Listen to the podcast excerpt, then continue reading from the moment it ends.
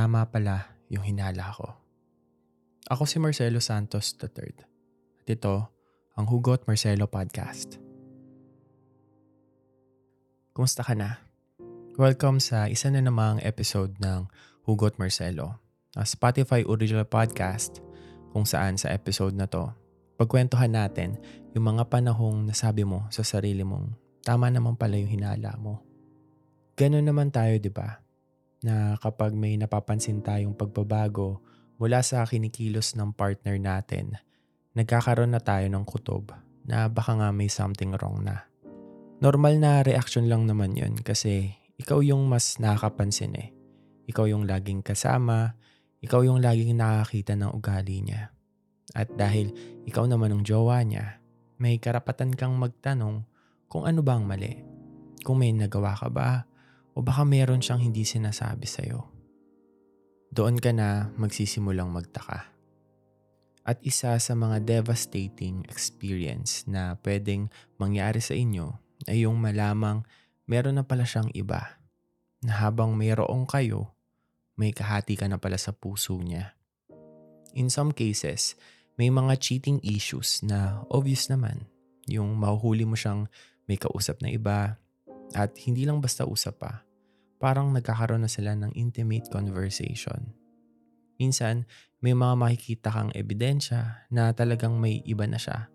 Pero dahil nga mahal mo siya, magstay ka pa rin kasi umaasa kang baka face niya lang yon at baka naman magbago rin. Minsan, kahit alam mo naman yung totoo, nagbubulag-bulagan ka na lang kasi baka nga wala naman talaga yon. O baka naman pwede pang maayos ang lahat.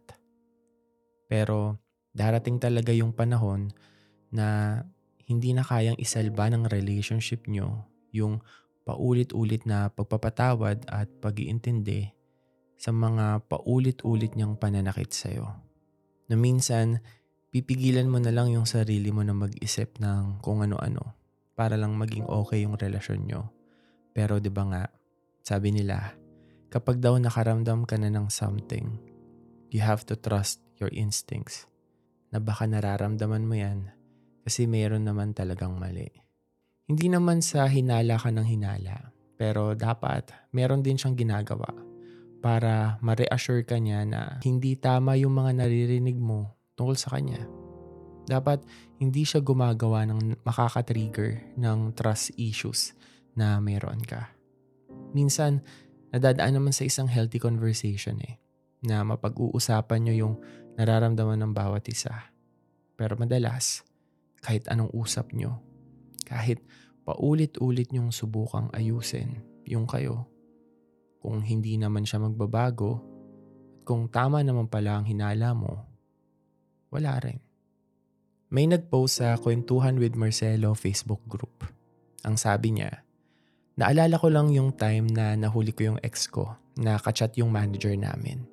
Sabi niya sa akin, magkaibigan lang daw sila at wag ko na raw pag-isipan ng masama.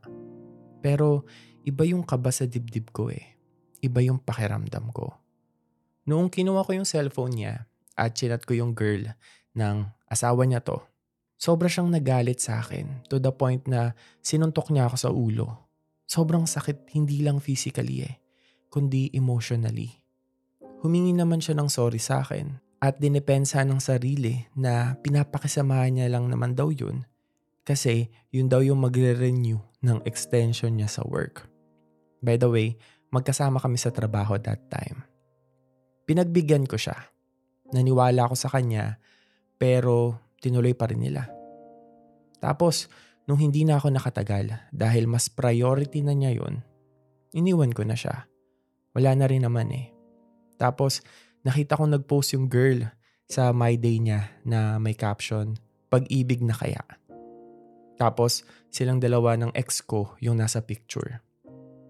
Tapos, nakita ko rin na nag-post yung ex ko na may caption namang, You're my angel baby. Pero ang mahalaga, it's over now.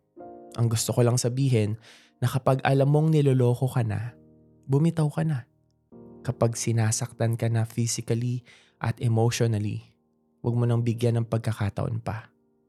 Kapag humingi ng tawad, Huwag mo nang bigyan ng chance kasi bandang huli, ikaw din ang talo eh.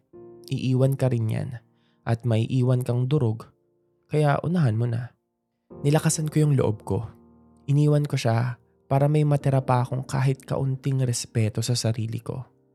Hindi ko na hinayaang wasakin niya ako ng tuluyan.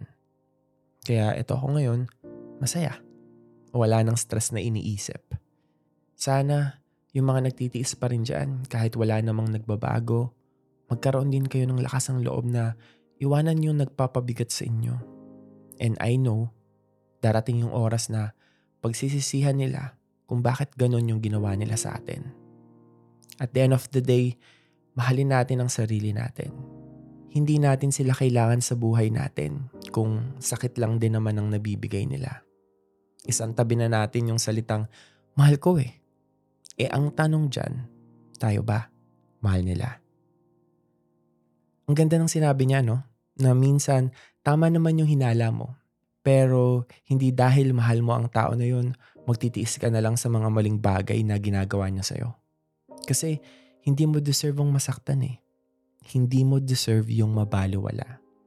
Pero hindi madali yun ah. Hindi ka naman kasi sumuko agad. Nagtiis ka muna at nagbigay ng pagkakataon pero darating talaga yung oras na mauubos ka. At kapag naramdaman mo na yon, magkakaroon ka na ng lakas na lumaban. Hindi para sa inyo, kundi para na lang sa sarili mo. Maraming salamat sa pakikinig ng episode na to. Kung nakarelate ka, huwag mong kalimutang i-follow at i-rate ng 5 stars ang podcast na to. Pwede mo ring i-share ang episode na to sa mga kakilala mong sa tingin mo ay kailangang marinig ang pinagkwentuhan natin ngayon. Kung meron kang gustong i-share na storya o kung kailangan mo ng advice, pwede kang sumali sa Kwentuhan with Marcelo Facebook group o mag-send sa Hugot Marcelo Podcast Facebook page. Ako si Marcelo Santos III.